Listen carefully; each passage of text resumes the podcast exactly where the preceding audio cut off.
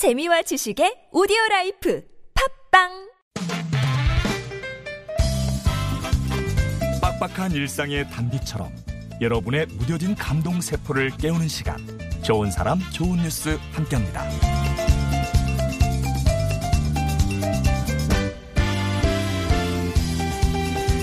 꿈꾸는 혹은 꿈꿨던 결혼식이 있으신가요?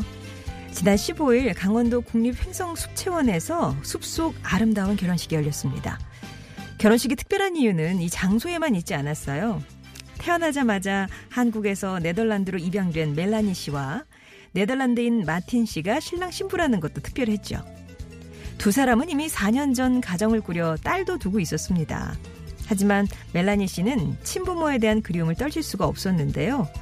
수소문 끝에 2년 전 강원도 원주에 살고 있는 친어머니를 찾게 됐다고 하네요. 어려운 형편 때문에 결혼식을 올리지 못했다는 안타까운 사연을 접하고 횡성 수채원과 한 결혼 전문 업체가 지원에 나섰고요. 이번에 멜라니 씨는 모국에서 아주 뜻깊은 결혼식을 올릴 수 있게 된 거였죠. 30여 년 만에 다시 만난 어머니와 함께한 특별한 결혼식. 떨어져 지낸 시간만큼 행복하시길 바랍니다.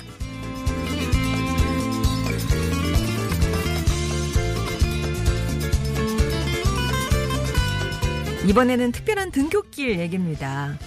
미국 인디네아주 인디애나주 테러우트 경찰로 근무하던 16년차 경찰관이자 한 아바이의 아버지였던 45살의 로피츠 씨는 최근 세상을 떠났습니다.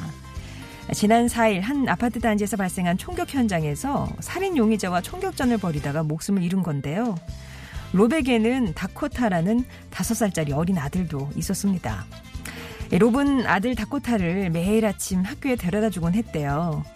그런데 아직 슬픔이 가시지 않은 채 다시 학교로 돌아가야 하는 다코타에게 이제는 더 이상 함께할 아빠가 없었습니다. 다코타는 엄마에게 아빠의 친구 중에 자신을 학교까지 데려다 줄 사람이 있는지를 물었고 다코타의 어머니는 아들의 부탁을 들어주기 위해서 남편의 동료들에게 연락을 했어요. 그리고 다음 날 다코타의 등굣길 초등학교 앞에 무려 70명의 경찰관과 특수기동기가 도열해서 다코타의 등교를 응원했대요. 아빠의 빈자리를 채워주기 위해 출동한 동료들. 이제 다코타에게는 70명의 아빠가 생긴 건가요? 지금까지 좋은 사람, 좋은 뉴스였습니다.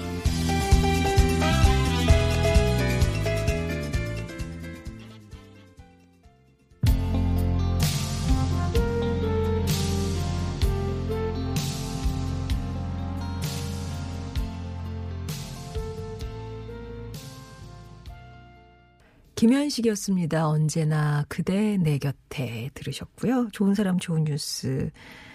해외로 입양된 지 34년 만에 모국에서 결혼식을 올린 멜라니 씨의 얘기 전해드렸어요. 어, 그 결혼식 장소였던 횡성 숲채원 여기서는 지난해부터 어떤 소외계층이나 고령자들의 황혼 결혼이나 뭐 사회초년생들의 결혼식을 열어주고 있다고 하는데요. 슬하에 이미 딸이 있지만 아직 결혼식을 치르지 못한 멜라니 씨 부부의 사연을 알게 된 분들이 이렇게 뜻깊은 자리를 마련해 줬던 거죠.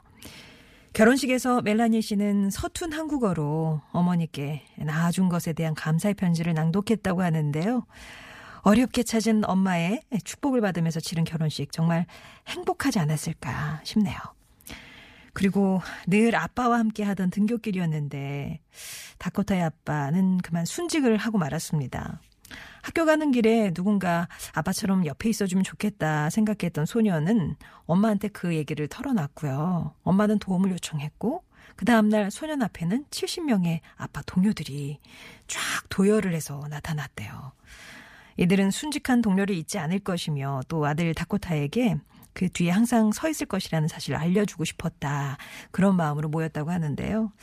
아마 이렇게 많은 동료들이 모인 걸 보고 우리 아빠 정말 훌륭한 사람이었다. 어, 그런 걸 다코타도 마음속 깊이 새겼을 거란 생각을 합니다. 좋은 사람 좋은 뉴스에서는 잔잔한 감동 드리는 좋은 소식들, 들어서 기분 좋은 소식들 여러분께 전하고 있습니다. 어, 여러분 주변에 소개하고 싶은 착한 이웃, 좋은 뉴스 있으시면 TBS 앱이나 50원의 로 문자 메시지 우물정 0951번 무료 메신저 카카오톡으로 제보해 주시면 또 이 시간 통해서 소개해 드릴게요.